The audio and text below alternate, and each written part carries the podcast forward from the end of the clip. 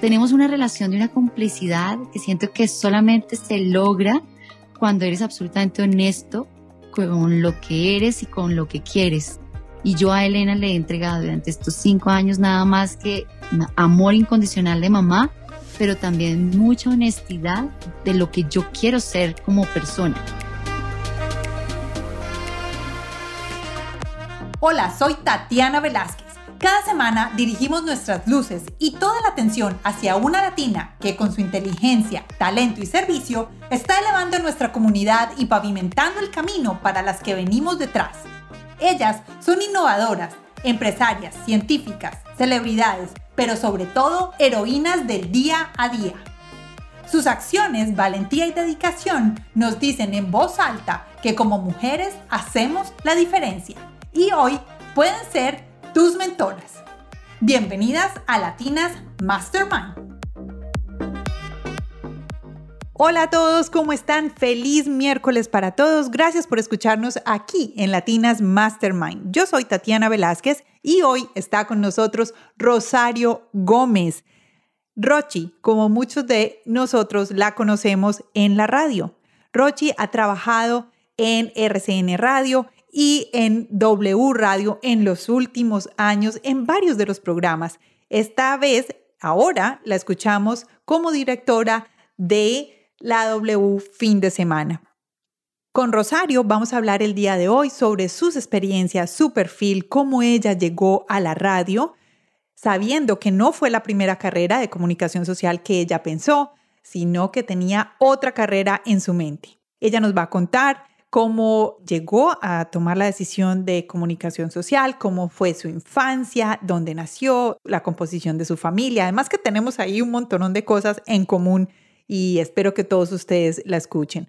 Aprendí muchísimo de la historia de hoy con Rosario porque ella tiene unas mm, metas muy claras de enseñarnos a comunicar, cómo podemos comunicar nuestras ideas, cómo podemos ser líderes y sobre todo en esta era en que tenemos comunicaciones diferentes, a través de Zoom, a través de video, solo por teléfono, con cámara, sin cámara. Bueno, Rochi está ahí para contarnos. Además, trae algo muy importante y es la relación que ella tiene con su hija Elena y cómo ella ha implementado su maternidad como mujer profesional con su hija, con su esposo y con el círculo de ayuda que tiene a su alrededor. Todo esto nos lo va a contar nos va a contar toda su experiencia y como aquí decimos en Latinas Mastermind, las experiencias y la trayectoria dejan huella y esa huella es de la que otras personas pueden aprender. Esperamos que ustedes disfruten muchísimo de esta entrevista del día de hoy con Rochi, Rosario Gómez. Bienvenidos. ¿Cómo estás, Rosario? Muchas gracias por aceptar esta invitación en Latinas Mastermind. Hola Tati, el placer es mío. Muchas gracias a ustedes por la invitación y además veo que hiciste una investigación ardua. lo, tienes todo súper claro alrededor de lo que está pasando conmigo en este momento, así que no.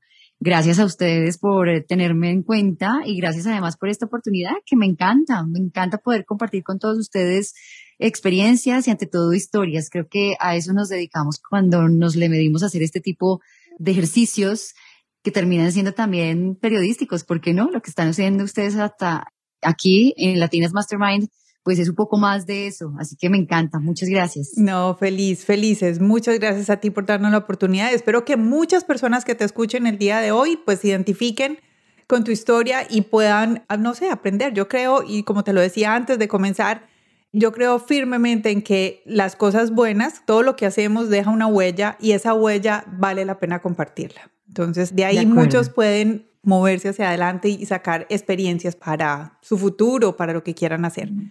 Rosario, vamos a comenzar con una pregunta más fácil. Dime a ver si te parece más fácil. Cuéntanos quién es Rosario Gómez. Bueno, Rosario Gómez es una, ahora es una mamá periodista, es una mamá, es una mujer interesada en impartir conocimiento, o mejor, en compartir su conocimiento a través de lo que nos provee hoy por hoy las redes sociales o la tecnología, pero compartir todo lo que ha venido pasando conmigo durante todo este tiempo, dedicándome a los medios tradicionales de información y cómo cuando pasen los años, empieza a pasar el tiempo, tú decides si quieres a la vez que pasa ese tiempo también pellizcarte e ir avanzando e ir haciendo cosas totalmente diferentes que vayan en esa vía de la modernidad, de las diferencias, de ver en otras latitudes, en otros lugares en el mundo una posibilidad también y de acercarnos a la gente a través de algo tan básico que todos tenemos, que es esas posibilidades de comunicación, de contacto con otros, de llegar a otras personas a través de qué maneras, de qué formas, qué herramientas tenemos. Entonces, Rosario hoy es una mamá periodista, es una mamá dedicada y es una mujer interesada en compartir esos conocimientos. Mm, qué bien. Bueno, vamos a, a comenzar por algo más lejos. Vámonos un poquito más lejos. Vamos a volver el cassette. Sí, vamos a volver el cassette. Cuéntanos un poquito, ¿tú dónde naciste? Yo soy Rola de nacimiento. Yo nací aquí en Bogotá y a los 10 años, cuando cumplí 10 años justo, los cumplí de hecho en Ibagué por una decisión familiar. Mi papá tomó la decisión de que acá las cosas de pronto no estaban muy bien con sus trabajos, con sus proyectos de vida. Teníamos familia en Ibagué, así que soy nacida en Bogotá, pero criada en la capital musical de Colombia. ¿Y te quedaste en Ibagué hasta qué? ¿O solo regresaste a la universidad? Terminé allá el colegio, soy prom 2000, soy prom 2000 uh. del colegio de la presentación en Ibagué. Y una vez terminado el colegio, tuve la oportunidad de viajar un año a los Estados Unidos, a Nueva York. Ahí vivía una tía mía muy querida, muy, muy, muy amada y respetada por todos en la familia y me dio esa oportunidad, ese chance de estar un año allá con ella estudiando, estuve estudiando inglés y al mismo tiempo estuve trabajando y haciendo justamente ese ejercicio de qué estaba aprendiendo y de qué manera lo ponía en práctica, que ya sabes que es bien difícil, pero fue un año de mucho reconocimiento, un año muy complejo, pero creo que me trae los mejores recuerdos y sobre todo como esa garra que necesita uno tener justo cuando está saliendo del colegio y cuando como que tiene muchas cosas en la cabeza y no sabes qué dirección vas a tomar de verdad. Y yo estaba muy enredada con esa toma de decisión de qué iba a hacer en mi vida. Entonces fue un año maravilloso. ¿Y a qué edad te fuiste para allá? ¿Como a los 18, 17? A los 17. Iba a cumplir justo los 18, antecitos del viaje. Yo soy Capricornio, nacida el 2 de enero, iniciando año. Mm. Entonces, sí, eh, prácticamente que me fui ya, iba a cumplir los 18. Estuve todo un año y fue una experiencia, como te digo, maravillosa. Cuando uno tiene ese tipo de oportunidades hay que agarrarlas porque hay quienes dicen que las oportunidades no se repiten. A veces sí, hay segundas oportunidades, pero habrá que esperar por esas segundas. Entonces, si, te si se te aparece en la primera, qué mejor que agarrar. Claro. ¿Y qué crees que fue hoy, en el momento que estás en tu vida, qué de esa experiencia de Nueva York sabes que hoy la estás aplicando? Pues dedicarme a lo que estoy haciendo hoy, haber tomado la decisión de convertirme profesionalmente en periodista en comunicadora social. Creo que a mí lo que realmente me interesaba al 100% era ser comunicadora, poder estar con la gente, comunicarme, conversar, encontrar historias que fueran no solamente atractivas porque encontramos un famoso, que es un poco el trabajo que yo también he venido haciendo en la W, sino porque hay historias detrás de cada persona. Y como decías tú hace un ratito, no necesariamente todo el mundo tiene que saber qué hay detrás de lo que nosotros somos.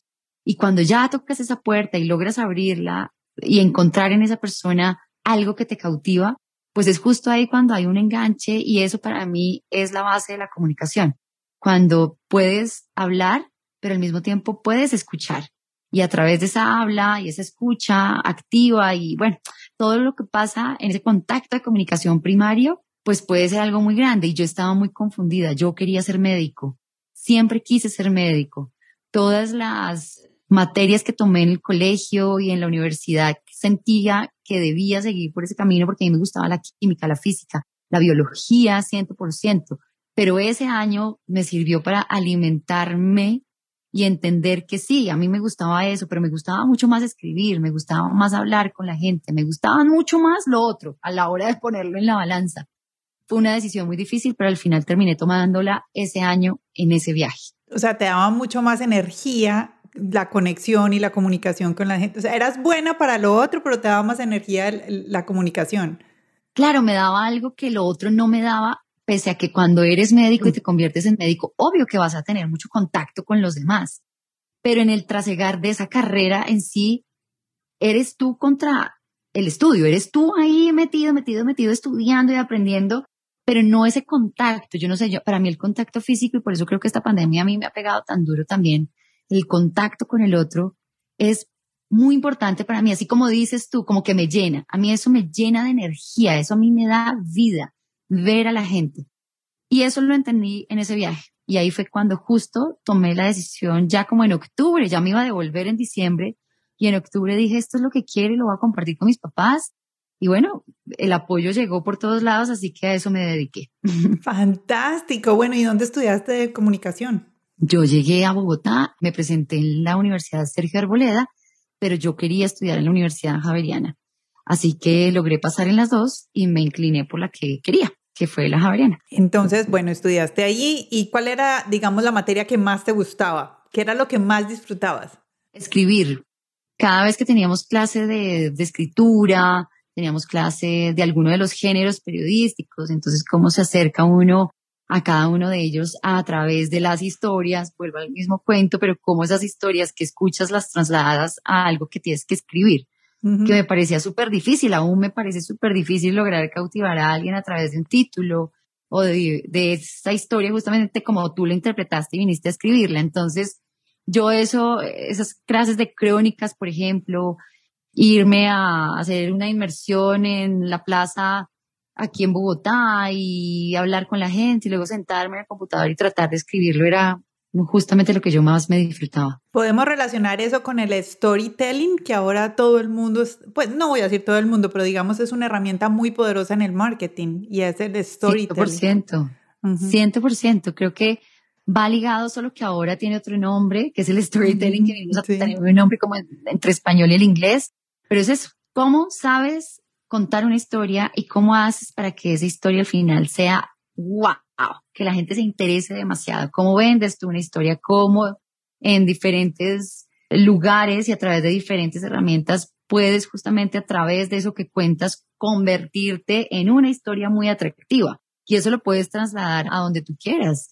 Eso puede ser un médico que quiere contar una muy buena historia, eso puede ser una persona de una fuerza de ventas de cualquier compañía. Es decir, al final todos, insisto, tendríamos, deberíamos tener esa capacidad de contarlo. Ahora, no nos interesa, no a todos les interesa esto.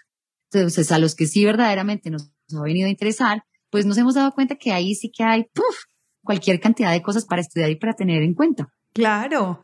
Ahorita cuando me contaste que querías ser médico, pero entonces decidiste ser periodista y que te, tuviste una buena, eh, digamos, acogida de parte de tu familia, ¿tú eres hija única? ¿Tienes hermanos? Cuéntame. Yo tengo una historia muy particular. Yo soy hija única del matrimonio de mi mamá y de mi papá. Mi mamá Teresa, mi papá José.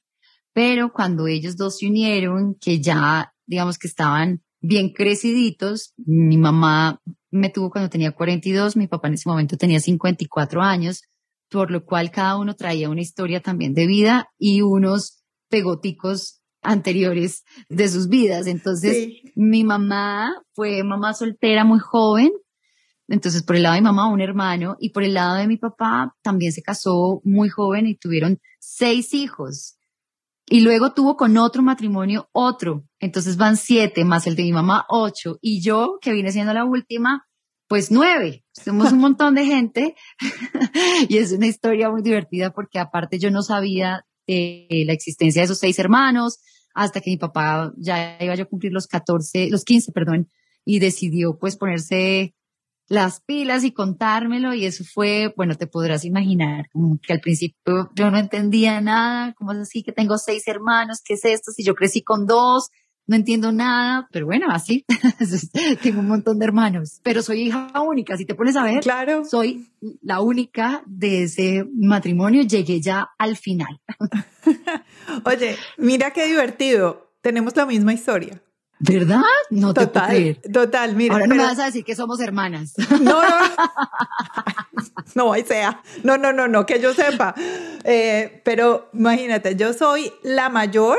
Ajá. Tú eres la menor, yo soy la mayor. Yo soy la mayor y soy la única hija del matrimonio de mi papá y mi mamá. Ok. A los 12 años, los dos formaron otra vez pareja, entonces mi mamá tuvo a mi hermanita, entonces a los 12 años, fui hija única por 12 años. Entonces ya estuvo mi hermanita y mi papá tuvo a mis dos hermanos, pero mi papá nunca les contó a ellos que tenía una hermana. Entonces digamos que ya cuando ellos tenían los 14 o los 13, yo ya estaba de 30, ¿cierto? Pues yo los busqué por Facebook. No. Y por Facebook nos encontramos. ¡Ah! ¿Qué es esta historia Imagínate, tan sí. ¿Y hoy en día tienen buena relación? Sí, súper buena, súper buena. La relación entre, pues, mi, hermana, pues, por supuesto, mi hermana, pues, crecimos juntas y era mi muñeca y, pues, imagínate, yo ya tenía 12 años, Ajá. pues, y la hermanita pero los hermanos, pues no, ellos no sabían. Pero el menor, muy divertido, él siempre me decía, cuando ya, ya hablamos por teléfono, no, eso fue chistosísimo porque ellos eran, pero ¿será que nos están haciendo una, una pega? ¿Será que es lo que nos están haciendo? Yo le dije, no, espera y verá, esta era la clave. Mi papá, mi papá falleció ya hace un par de años, pero mi papá me, decía muñeca, muñeca de cristal, me decía mi papá. Ay, Entonces, creo que en esa época era, era Skype, mm, estábamos en Skype yo con los dos ahí al frentecito, ellos estaban encerraditos en el cuarto de ellos, digamos en ese momento tenían 15 y 17 años ellos. Entonces ya estaban encerraditos en Skype y yo le dije, bueno, vamos a hacer la prueba. Yo voy a llamar ya a tu casa, el papá va a contestar y me va a decir, hola muñeca. Esa es la prueba de que yo sí soy su hermana. Pues efectivamente llamé y mi papá me dijo, hola muñeca. Y ellos de mismo, Quedaron, pues imagínate, ojo abierto, ellos no sabían. Ni papá ni la esposa de mi papá. Tu papá también tuvo que quedar plop. Claro, porque no, la cosa es que mi papá sí me contó a mí que yo tenía hermanos. Yo sabía desde Sí, pero le tocaba ahora enfrentarlo al otro lado. Claro, plop. Ay, claro. Imagínate. Qué buena historia. Esa historia sí está muy divertida. Ves, ahí ya tenemos algo en común, ¿ves? Entonces, bueno, ya nos salimos de todo esto. Pero ahí, muy bueno, muy ahí bueno. les cuento, ahí les cuento las historias. Ahí, ¿Ves? Ahí nos vamos relacionando. Hay veces la gente dice, uy, pero eso es muy raro, eso no le ha pasado a nadie. Yo le dije, no, eso es más común de lo que uno cree. Es más común de lo que uno cree, sobre todo porque en esa época si te desaparecías era chao. A ti te tocó el Skype y todo, pero en la época de mi papá fue que ellos se dejaron de ver y para volverse a encontrar fue un complique. Fueron muchos, muchísimos años hasta que nos volvimos a ver y encontraron a mi papá. Pero en esa época no existían las redes sociales como ahora, que sí facilitan mucho estas historias. Claro. Pero sí son muy comunes, es verdad. Sí, sí, sí, es muchísimo más común. Bueno, volviendo a ti. De acuerdo. Cuéntame entonces si ya tus papás eran grandes, porque mucha gente dice, no, mis, mis papás eran jóvenes, tener papás grandes también es una buena aventura. ¿Qué aprendiste tú, digamos, tu mayor recuerdo, tu mayor aprendizaje de cada uno de ellos, de tu papá y de tu mamá? Uy, Dios mío, mi mamá ha sido una persona, yo no sé si sea esa la palabra que debería utilizar, porque normalmente como que no me gusta hablar mucho de paciencia, pero creo que es una mujer muy tolerante, muy tranquila, que esa forma de ser de mi mamá, como me gustaría a mí tenerla, y le decía yo ayer, el Día de la Madre, que para mí ella es como ese reflejo de lo que obviamente uno quisiera lograr ser, pero que cada uno nace con, una, con unas formas y que al final eso de las personalidades es una realidad. Cada uno tiene una personalidad, pero si algo destaco de mi mamá es ese ser tranquilo, pasivo, positivo, mágico, pero ante todo esa tranquilidad y esa dulzura de mi mamá. Es una mujer muy tranquila. Para ella, ella puede pasarle 200 cosas hoy, pero al final está en paz siempre en una tranquilidad y tiene un tono de voz así como súper suavecito. No sé, ella es eso, ella es justamente eso. Y mi papá es todo lo contrario. Mi papá falleció hace, va a ser cuatro años este año, y mi papá era todo lo contrario. Mi papá eh, era un hombre mucho más activo, reactivo, reaccionario, eh, sí, mal geniado, incluso muchas veces muy impaciente, pero era un hombre que sin duda alguna, como que tú sabes yo creo que nosotros como hijos sabemos perfectamente cuándo, que yo me lo pregunto mucho con Elena, yo le digo a César, ¿será que Elena sabe que la amamos tanto como la amamos? Es que esto es un amor muy grande. Y yo digo que mi papá a mí siempre me transmitió cada día de la vida un amor demasiado infinito, un amor lleno de posibilidades en medio de todo eso que te cuento, porque era un hombre sí muy impaciente, muy bravo. Mi papá siempre fue muy, muy bravo, pero era muy tierno conmigo. Entonces yo lo veía que conmigo siempre fue distinto, siempre fue tierno, eh, estaba ahí para mí, para todo, aunque teníamos esas diferencias de edades tan impresionantes. Mi papá murió casi de 90, ya iba a cumplir los 90 años. A los ocho días cumplía 90 años. imagínate que sí tenemos como un, hueco generacional muy grande, entonces entendernos en esa adolescencia mía era dificilísimo. Pero sí tuvimos una relación muy, muy linda. Entonces rescato de él esa ternura conmigo, pese a esa forma de ser de él como tan, tan bravo. ¿Y qué de ellos tienes tú? De cada uno tengo literal lo que te acabo de decir. Mi ah, mamá, de mi papá soy, yo soy muy así, yo quiero todo ya, ya. O sea, si me lo propongo es ya para allá, no es para mañana, ni ya. Si me meto es ya y me envideo y es ya. Y entonces también soy un poco impaciente en ese sentido porque si no es ya, porque las cosas no son ya y uno tiene que aprender a que no todo es ya.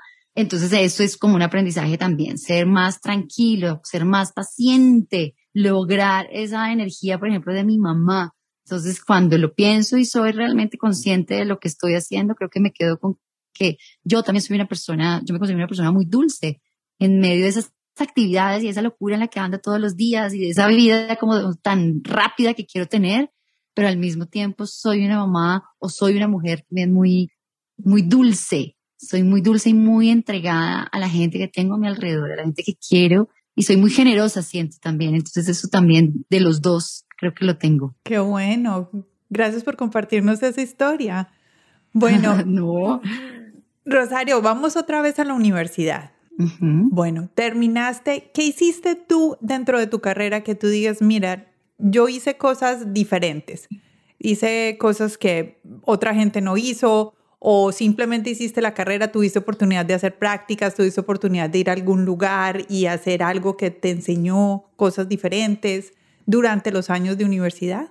Yo creo que yo tenía que hacer lo que estoy haciendo y dedicarme a hacer lo que he venido haciendo durante todo este tiempo profesionalmente hablando, porque cuando yo empecé en la universidad, como te decía, o como tú también lo investigaste, yo empecé con muchas ganas, sí, pero con un poco de miedo, aunque yo quería dedicarme a escribir y sabía que tenía potencialidad, eh, sí, que tenía características muy grandes para lograrlo.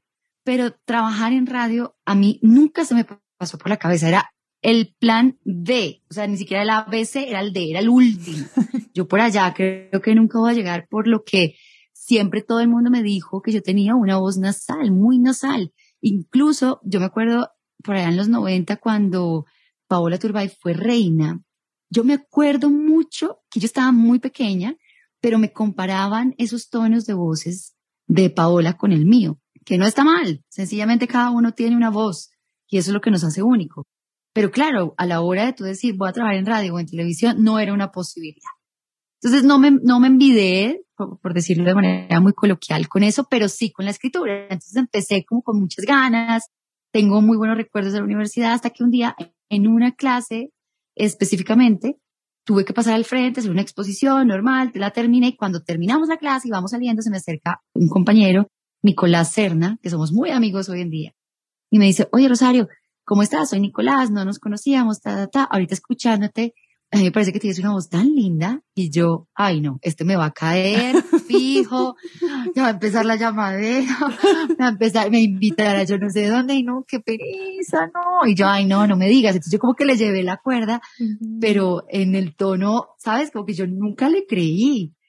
Y me decía, te lo juro, y nos fuimos a tomar un café, bla, bla, bla, me parece que tienes una voz súper suavecita, súper linda, como que bla, bla, bla, me llenó como de, como de piropos, me dijo cosas muy lindas, muchos halagos, muchas cosas bonitas y yo dije, este va por otro lado.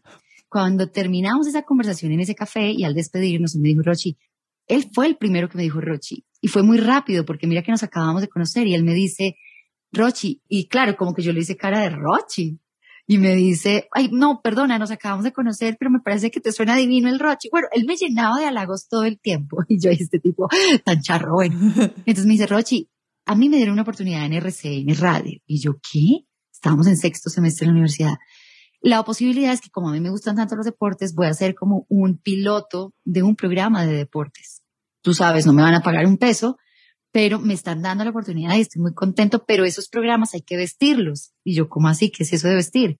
Me dice, hay que ponerles una cortina y esa es una cortina que va con una voz de una persona. Y yo no le entendía nada porque yo nunca había estado ni medianamente cercana a la producción radial. Sí. Entonces me dice, y a mí sinceramente me encantaría que tú me hicieras esas voces. Yo le dije, ay no, Nicolás, mira, nos acabamos de conocer, conozcámonos un poquito más, piénsatelo bien porque yo no sé hacer eso y volvámonos a ver mañana en clase y conversamos. Chao, chao, chao, chao.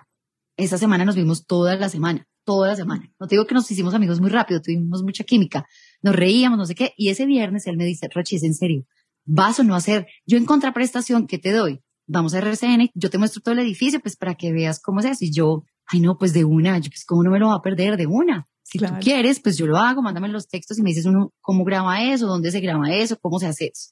Fresca, nos vamos para RCN la otra semana y lo hacemos allá. Y yo, qué susto, yo iba a morir del susto hacer esto, pero bueno, hágale. Y así fue, esa es la historia, porque yo voy a RCN, grabo esas piezas que eran unas piezas muy corticas que si hoy las oigo, pues me aterra, pero fue un bonito inicio. Entonces así empezamos y una vez salimos de ahí, fuimos al séptimo piso donde queda todo la FM. Ahí conocimos a otra persona, Carlos Sanabria, y Carlos le dice a Nicolás, hola, sí, mucho gusto, Rosario, ta, ta, y le dice a Nicolás, Nicolás, hermano, ayúdeme en la universidad suya a buscar un practicante, estoy buscando un practicante. Y Nicolás le dice, se la presento, Rosario, de una. Y yo no estaba en épocas de práctica. Entonces me dice que le haga Rosario de una. Y yo, pues sí, sí sirvo. ¿Y qué tengo que hacer? ¿Todas las inglés? Sí y sabes contactar como por vía, en esa época el Messenger. El Messenger, sí, sí, sí. El Messenger. ¿Sabes hablar con la gente por ahí? Sí, sí, sí. Y yo, sí, sí, sí, claro. Y sabes con las páginas de internet cómo meterle textos, escribirlos e ir alojando ahí como toda la información que va saliendo en los programas. ¿Podrías hacerlo? Y yo, pues claro, obvio que sí. Y si no aprendo. Yo, claro, pero yo no lo dije así. Yo dije, no, obvio, yo puedo, yo todas me las sé. y no tenía ni idea de nada. El caso es que me dijo, pásame tu hoja de vida. Yo le dije, pero yo no tengo ningún tipo de formación de trabajo. Entonces me dijo, no, no, no importa, esto es para llenar, pues, un, pues toca llenar un requisito y ya está. Yo, bueno, no, de una. Lo pasé, a los dos días me llamaron, me dijeron que ya tenían un practicante, que ya habían contratado a alguien, pero que estaban buscando una persona que fuera productor internacional de la FM para Claudia Guisati, que como yo hablaba inglés, que si me le medía hacer eso. Yo ni idea qué es hacer producción, pero de una les dije que sí. Yo le dije, sí, de una, claro. ¿Y sabes cómo se hace? yo, claro que sí, obvio, de una, cuenta conmigo. A mí me contrataron en RCN hace muchos años, imagínate, ya hace 15 años, tal vez. Y yo empecé a trabajar en sexto semestre de la universidad sin querer queriendo en radio como productora internacional de Claudia Burizati. Esa es la historia. Y eso fue en menos de dos semanas.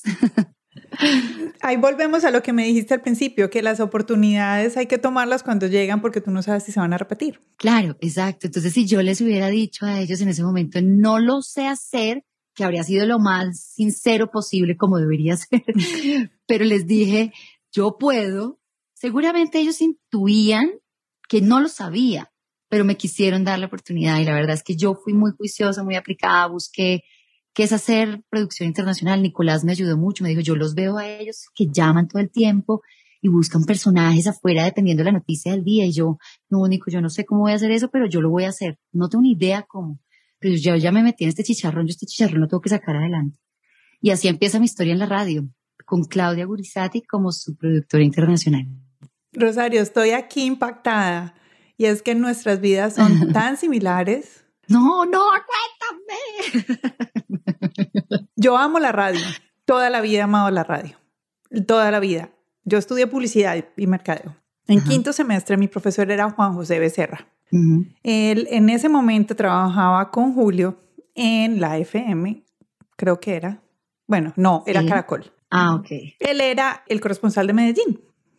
Yo soy de Medellín, entonces eh, Juan José era la voz de Medellín en el programa de Julio y él era mi profesor y él necesitaba un practicante, alguien que le ayudara con la producción de Medellín.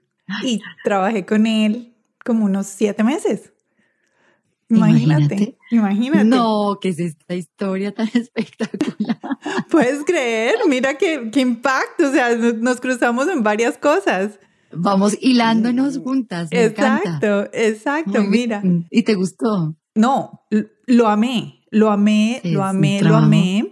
Me encantó, o sea, voy a decirte que me encantó. Me acuerdo en esa época no habían celulares y Juan José tenía una libretica. Estoy buscando algo como aquí en mi escritorio. La libretica era como así larga, si alguno de ustedes nos está escuchando, era así larguita, pero era gorda, gorda y era con todos los teléfonos de toda la gente importante y esto era el tesoro de la corona. Es el tesoro. Yo acabo de votar la mía, la voté este fin de semana. Dije, me voy a deshacer de esto ya de una buena vez, voy a decir, yo puedo. Me costó mucho trabajo, yo creo que fue, sí, le hice duelo y toda una pinche libreta, pero la guardé durante años de la producción internacional por lo que tú dices, es que tener los teléfonos de tanta gente importante, lograr hacerlo y luego lograr contactarlos y que te pasen al teléfono es realmente es un trabajo muy difícil y tú, bueno, ya lo sabes, pero me encanta poderlo compartir con la gente hoy que nos está escuchando para que entiendan un poquito qué hay detrás de esa gente que está no al aire, porque en ese momento yo no estaba al aire, simplemente estaba afuera, tras bambalinas, buscando la mejor manera de que esa persona que está al aire se luzca, y brille con sus entrevistas a través de un invitado. Claro. Espectacular. Me encanta la historia que me estás contando. ¿Quién fue para ti esa persona durante ese tiempo con Claudio Grisati que tú dijiste, el día que la conseguiste, la entrevistaron, que tú brincaste y dijiste, lo hice, lo logré? Me tardé nueve meses y medio consiguiendo en ese momento al canciller de Venezuela, al, ministro de Relaciones Internacionales, porque tú sabes que es que el tema de las relaciones con Venezuela siempre han sido muy difíciles, siempre ha habido algo de caos ahí, esto fue hace tantos años. Entonces, conseguir a alguien que te hablara de Venezuela era realmente, aún hoy, muy difícil, muy, muy difícil. es un trabajo que yo vine haciendo durante nueve meses y medio. Yo llamaba, llamé durante nueve meses y medio a la misma persona, todos los días, casi que a la misma hora, a decirle que otra vez era yo la misma periodista desde Colombia que estaba buscando esa entrevista para Claudia Burizati de la FM en Colombia y ahí donde tú presentas un poco todo lo que es la FM, quién era ella, y por qué para nosotros esa entrevista era importante. Pero esto fue todos los días hábiles de esos nueve meses y medio llamando, hasta que un día hago la misma llamada de la mañana, antes de contactar a todos los invitados de ese día, yo contactaba a esa persona. Es una mujer, era su secretaria, era todo, ella era súper era porque ella era secretaria, jefe de prensa, esa mujer hacía todo. Y entonces, ese día que la llamo, ella me dice, ay, Rosario, tú no me vas a creer, porque claro, ya éramos hasta amigas. Tú no me vas a creer, chama, te tengo una muy buena noticia, me dice, te lo voy a poner hoy. Y yo, no, no, no, no, no, no, no me digas esto, no me digas esto que me va a saltar. Y yo ahí reteniendo pues la emoción y le dije, ¿ya qué horas? Y me dijo, ya, quédate quieta, no te me muevas de ahí, lo voy a llamar, espérate si ya terminó la reunión, di que eran las siete y media de la mañana y ya mismo te lo pongo. Yo no dije nada, esperé, calladita acá, reteniendo literal el grito y preparándome por debajo de cuerda, anotando pues si ya iba a ser, pues para poderle decir a Claudia, ta, ta, ta. Y en ese momento ella me dice, estás en línea. Entonces le dije yo, canciller, buenos días, de Rosario Gómez en Colombia. Sí, ya sé quién eres me has buscado durante mucho tiempo y estoy listo. Adelante con la entrevista. Y le dije, no, ya lo pongo al aire, usted nada más no se me vaya, es un minuto mientras hago toda la conexión y le aviso a Claudia Gurizati que usted está en línea. Adelante. Yo me paré en una silla que había, hice así, ella me veía en la cabina. Para los que nos están oyendo, es que yo levanté los brazos, me volví loca, dije, Claudia, le puse el nombre, el invitado está con nosotros. Y ella me dijo, no te creo, o sea, me hizo cara de no ya, pero ya, le dije, tiene que ser ya, cuelga lo que tienes y atiéndelo. Entonces, lo que sea, ella se demoró colgando esa entrevista que tenía, yo no me acuerdo quién era, y lo saludó. Y esa es la historia, porque esa entrevista me valió a mí para llegar a la W. Gracias a esa entrevista, a mí me llamaron esa noche de la W. ¿Ves? Así fue la entrada mía a la W, literal. Entonces ahí, digamos que en un término de camino profesional, te practicaste nueve meses para llegar a la W. Así fue, así, tal cual. Entre otras cosas, porque es muy chévere que la gente también sepa que cuando uno está en otro medio, hace una cosa que es como un escaneo de medios. Entonces, cuando tú estás escuchando normalmente estás escuchando a tu competencia, ¿en qué están? Aunque la agenda informativa de un día, pues ya todos sabemos es la misma. Hoy todos estamos hablando de lo mismo. Pero, ¿qué está saliendo allá que yo no tuve acá? O al revés, para ellos, que sacaron allá que nosotros no y que podamos sacar también. Entonces uno todo el tiempo está en esa competencia y yo todos los días, todos los días tenía un radiecito pegado acá en un bolsillo, acá estaba escuchando la W y acá estaba escuchando a Claudia todos los días de mi vida. Entonces, para mí sí era un sueño, la, la verdad es que sí era trabajar. Una vez conocí el mundo de la radio, fue mermando el tema de la escritura y fue aumentando mi interés por esto. Entonces esto era es casi como, como un boom, literal, como que tú lo chupas una vez y no puedes parar. Y yo decía, Dios mío, yo me estoy obsesionando con esto, pues esto es lo máximo. ahora ya no quiero al canciller, ahora quiero al presidente, ahora quería, cada vez quería llegar a gente más tesa y más difícil. Entonces, sí, me obsesioné y quería llegar a la W porque allá pasaban cosas diferentes. Allá era mucho más internacional que acá. Acá era internacional, pero era más América Latina, allá era todo. Y yo quería todo. Y a mí me, ya, fue ese día, esa entrevista y en la noche me llamaron. tal cual. ¡Uf! ¡Qué emoción! ¿Qué no, pues imagínate. Me encantó ese, ese paralelo, es que se convirtió como un bombombón. no, yo siempre digo lo mismo, es algo que tú coges, chupas o te comes o tienes al lado que no puedes parar. Y para mí eso ha sido durante todos estos años la radio. Incluso te voy a contar que mi mucha gente cercana, amigas mías que han pasado también por la W, con quienes he hecho una amistad muy grande, hoy por hoy no están y todas me dicen, Rochi, ¿hasta cuándo vas a hacer eso? O sea, ya no más.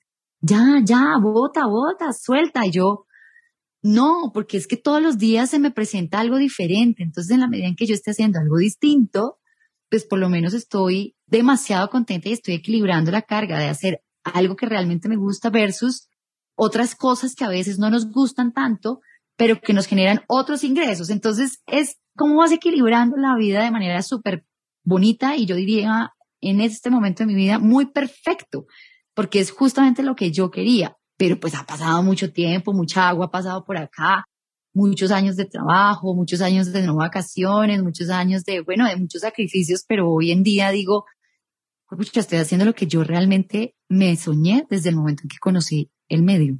Y, se te nota, y se te nota porque se te nota esa energía y ese amor que tienes. Bueno, ¿y cómo pasaste de fuera del micrófono al micrófono? Pasé porque me fui a trabajar a la W, empecé a hacer producción internacional allí con Julio en las mañanas en el noticiero. Ahí estuve cuatro años.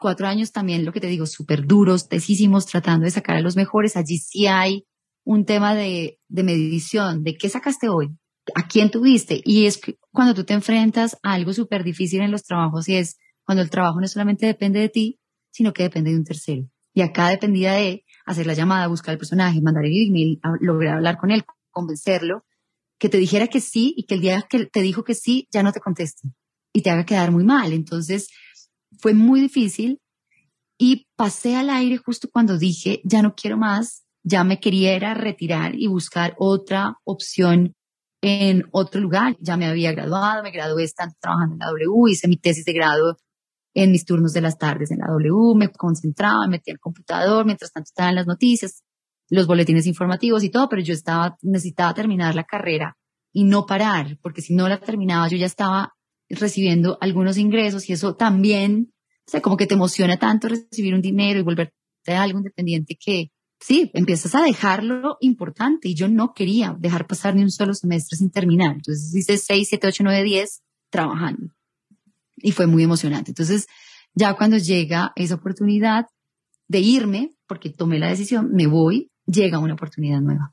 Llega Julio, un día en la tarde, me dice, Rochi, ven, conversemos, me quedé Rochi, todo el mundo me empezó a decir Rochi de la nada, porque Nicolás no trabajaba conmigo, ni ha trabajado conmigo nunca, nunca hemos coincidido. Y terminé siendo Rochi para todo el mundo. Entonces Julio me dice, Rochi, yo quisiera hacer un programa de mujeres, de solo mujeres, que hablen de todo, ese infinito mundo de ustedes, que hablen de sexo, que hablen de salud, que hablen de ser mamás, que hablen de todo. Y voy a traer a una mujer que se llama Camila Chaín y voy a empezar a armar este grupo. ¿A ti te gustaría estar al aire? Y yo, sí, pero yo tengo, pues, entonces lo miro, yo le digo, pero, pero, pero, pero, pero, pero, yo tendría que dejar la producción. Y él me dijo, consígueme a alguien que haga tu mismo trabajo y te vas al aire a hacer ese programa. Y yo, bueno, qué responsabilidad conseguir a alguien así como que tú digas, lo recomiendo. Sí. Y encontré a una persona espectacular, maravillosa, que se quedó con mi trabajo y yo pasé al aire hacer Mujeres W esa primera temporada. Qué bueno. Mira que se me había olvidado Mujeres W. Claro, por supuesto, yo lo he escuchado. O sea, como te digo, yo, a pesar de que no vivo en Colombia, lo escucho todo el rato. claro, yo me acuerdo de Mujeres W. Mira, ahora que digo, creo que de pronto Latinas Mastermind está inspirado en Mujeres W. sí, tienes todo el tono, claro. Claro, claro que sí. claro encontrar a mujeres o, bueno, no solamente mujeres, gente que tenga una historia chévere que la quiera contar. Era un programa muy largo, era un programa de cuatro horas, de ocho de la noche a 12 de la noche, pero la verdad es que es un programa en el que aprendí muchísimo y fue medirme por primera vez estar al frente de un micrófono y ahora todo eso que hacías afuera, hacerlo adentro, pero hacer una apuesta al aire y que la gente empezara a reconocer tu voz o por lo menos a interesarse en lo que había ahí detrás de. Ok, bueno, y ahora, entonces ya pasó todo ese tiempo, aprendiste, te gustó estar al aire, ya ni siquiera criticabas tu voz, ya te pareció que estaba bien. A mí me suena fantástico, no, no le... A mí hoy por hoy mi voz me encanta, ¿sabes? Yo creo que he hecho también un entrenamiento, porque en esa pelea de si soy bueno o no, y un poco haciendo la recordación de lo que todos te habían dicho alguna vez, pues, ¿qué te quedaba? A mí lo único que me quedaba, si quería trabajar en aire, en la radio, algún día iba a estar al aire, pues era entrenarme un poquito y tratar de poner esa voz un poco más grave y ver de qué manera lo solucionaba y creo que lo solucioné. Yo hoy me siento súper contenta y muy conforme y de una u otra forma también la gente me lo dice porque hoy hago voz comercial. Entonces, ya cuando te escuchas en otra parte dices, bueno, no estaba tan mal, está bien. está bien, está bien. Bueno, y ahora para terminar tu parte profesional con la radio, porque ya vamos a tener otros, es entonces ahora estás en los fines de semana. Sí, han pasado muchos años en la W, me fui un año de la W, trabajé en el sector público, fui asesora de comunicaciones del Ministerio de Comercio, Industria y Turismo y ahí me devolví porque Julio me lo propuso que volviera a estar al aire en el programa La Hora del Regreso. Y yo dije, me conviene mucho porque yo recién me convertía en mamá, quería tener un horario por fin mucho más eh, tranquilo. Los horarios de la radio son largos, son muy intensos, son casi horarios de médico. No sabes en qué momento te van a necesitar y tienes que salir corriendo a hacer un cubrimiento. Básicamente que en ese momento dije, es lo que quiero. Y aunque afuera, si hablamos de dinero, te pagan mucho más y reconocen mucho más tu labor, digamos, económicamente, a mí la cabeza no me funcionaba y no me latía el corazón igual. Entonces tomé la decisión de tener menos, de acaudalar un poco menos de dinero pero estar contenta y en paz con lo que yo estaba haciendo. Entonces acepté ese regreso a la W y ya. Entonces han pasado muchos años y ahora estaba en la hora del regreso, el año pasado con la pandemia, en junio a Julio se le ocurre otra idea loca de él y dice, tú vas a pasar a dirigir W fin de semana y los vamos a separar a todos los talentos para que cada uno se quede con un programa y sea el director de esos espacios. Y a mí me dieron W fin de semana y me ha parecido espectacular poder hacerlo, llegar con un equipo de trabajo divertido, pero sobre todo medirnos, hacer no solamente toda la parte noticiosa dura, sino también entretenimiento y cambiar un poco el chip hacia el fin de semana en las mañanas. Bueno, ya estamos entonces actualizados de toda tu carrera profesional. Solo les queda aprender la radio de 7 a 10 de la mañana todos los sábados y domingos. Perfecto, vamos a hacerlo, vamos a hacerlo. Rochi, ¿Cómo ha sido esto de ser mamá de Elena? Muy presente, porque yo te veo una mamá súper presente y mezclar tu carrera profesional. ¿Cuáles han sido, digamos, tus retos iniciales y, digamos, tus tácticas para ir creciendo? Porque ya Elena, ¿cuántos años tiene Elena? Cumple cinco el 30 de junio. Cinco años. Bueno, ya llevas cinco años de práctica siendo mujer profesional y mamá de Elena al mismo tiempo. Cuéntanos un poquito cómo hiciste eso. Yo desde el día en que decidí que quería volver al trabajo después de, esos tres meses de licencia, yo dije, yo sí quiero volver, yo quiero ser una mamá que trabaja y es mamá también porque cada una decide cosas distintas, hay quienes deciden quedarse en casa y me parece espectacular también, pero yo con esta, ay, esta cosa que se me sale como del cuerpo a veces que no, no me encuentro ni adentro ni afuera, entonces yo dije, no, yo tengo que volver y aunque no estaba tan bebé, yo la veía, yo decía, yo cómo voy a irme, pero ese día que me fui de la casa sentía que el corazón, y lo sabes tú, se me partía en mil pedazos, pero fui a trabajar, fui tan feliz ese día y fui tan feliz cuando volví a la casa y vi a Elena que dije, esto es lo que yo quiero hacer. Yo quiero ser una mamá muy feliz para tener una hija muy feliz. Y a eso me he dedicado, demostrándole a Elena, siento que ha sido mi técnica, mi táctica, mi herramienta, demostrándole a Elena que yo soy muy feliz haciendo lo que hago, por lo cual ella también es muy feliz viéndome hacer lo que hago. Y en la medida en que ella ha ido creciendo, obviamente vienen las preguntas, mamá, ¿para dónde vas? ¿Por qué te vas de viaje otra vez? ¿Por qué te demoraste tanto hoy? Porque antes de la pandemia, pues los eventos, la radio, muchas cosas, pero Elena siempre lo ha entendido. Yo siento que en medio de su edad, ella entiende perfectamente lo que yo hago. Lo entiende, me avala, le gusta, me ayuda, incluso se mete en el cuento. Ahorita acaba de entrar, me trajo un dibujito, pero sabe que no entra porque estoy trabajando. Entonces, tenemos una relación de una complicidad que siento que solamente se logra cuando eres absolutamente honesto con lo que eres y con lo que quieres. Y yo a Elena le he entregado durante estos cinco años nada más que amor incondicional de mamá, pero también mucha honestidad de lo que yo quiero ser como persona, como persona y como su mamá. Quiero que se sienta muy orgullosa de mí, pero para eso yo necesito trabajar. Y eso se lo digo a ella todos los días de mi vida. ¿Quién es tu círculo de apoyo? Mi esposo, mi mamá cuando viene, porque mi mamá vive en Ibagué, y tenemos una nana maravillosa que es solo amor, es una mujer muy amorosa que está para nosotros todos los días viene, todos los días nos acompaña. Acá en pandemia nos tenemos que distribuir los espacios de trabajo en la casa. Tenemos un apartamento pequeño, pero lo hemos adecuado para todo esto. Así que aquí estamos y estamos contentos. Pero cada uno está en su tema. Obvio, Elena dice, ¿por qué no me acompañas? ¿Pero por qué no estás conmigo? Pero, eh, mami. Entonces lo que he hecho es dividir los tiempos. Entonces, yo estoy a veces dos horitas con ella, la acompaño con cosas del colegio, igual también le hemos dado como mucha independencia para que ella lo haga sola, pero también está la nana que nos ayuda, César cuando puede y se sale de sus reuniones de trabajo, vuelve y entra, nos ayudamos entre todos. Y yo, honestamente te digo, me siento muy tranquila, muy, muy tranquila con el trabajo que hemos venido haciendo y con el trabajo que desde antes de la pandemia, incluso cuando yo estaba más tiempo fuera, hacía dedicándole a ella esos momentos que tengo con ella, son nuestros momentos y no nos los quita absolutamente nadie. Yo siempre la ha llevado al jardín, siempre la lleva al colegio, es nuestro momento juntas. Entonces, bien, muy bien, esa es como la técnica.